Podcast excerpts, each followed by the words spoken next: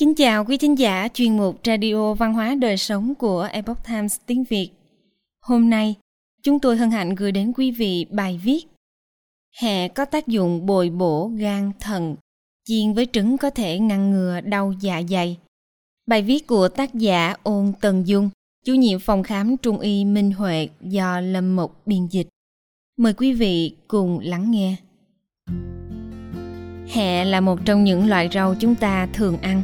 Chúng ta dùng nó làm món chiên trứng, chiên đậu, làm nhân bánh bao. Theo quan điểm của Trung y mà nói, hẹ cũng là một dược liệu rất tốt. Ví dụ như ăn trứng tráng với hẹ có thể cải thiện tình trạng đau bụng do lạnh. Hẹ thêm vào tôm chiên trứng có thể thông sữa. Tuy nhiên, chúng ta cần lưu ý một số điều kiêng kỵ trong việc ăn hẹ.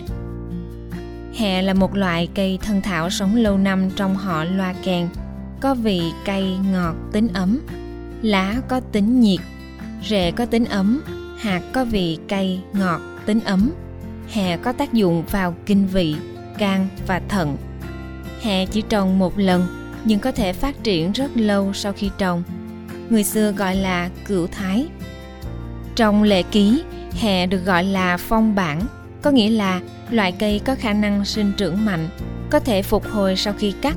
Một năm có thể thu hoạch năm đến sáu lần, vì vậy nó còn có tên là khởi dương thảo, thảo chuông nhũ, trường sinh cửu thái và biên thái. Hẹ mọc vào mùa xuân, bổ dưỡng can vào mùa xuân, là loại rau của can. Trong cuốn Tố Vấn có nói rằng, người bệnh tim nên ăn hẹ, vì tâm là con của can, mẹ có thể làm mạnh con. Hẹ được mệnh danh là đệ nhất món ngon mùa xuân, giống như bản Thảo Cương Mục đã nói. Tháng giêng hành lá, tháng hai cửu thái. Chất lượng của hẹ biến đổi theo mùa. Mùa xuân thì hẹ mọc, mùa hè thì hẹ có mùi hôi, hẹ già có mùi lưu huỳnh, dù nấu chín nhưng mùi vẫn nặng.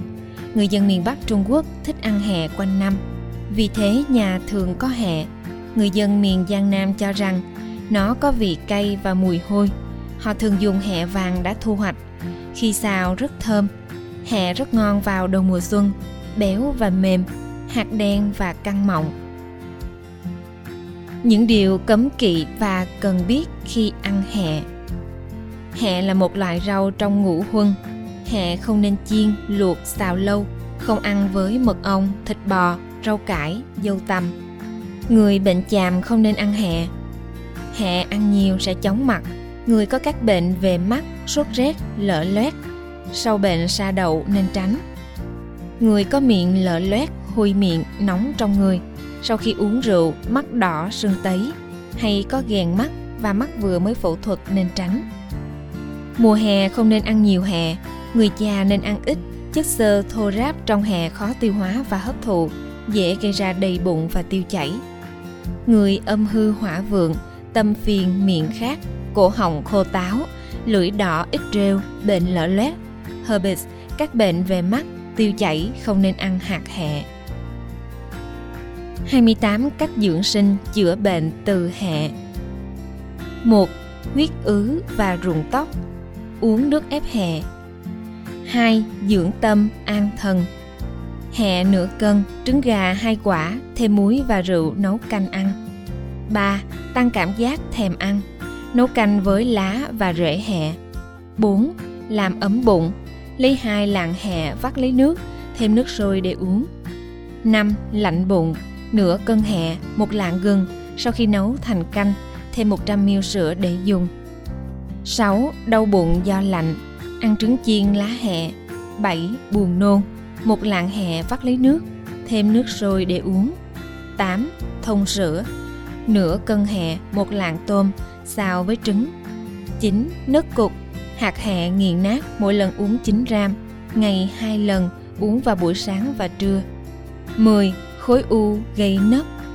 Hạt hẹ sao vàng, tán thành bột, mỗi lần chín gam, ngày ba lần. mười một.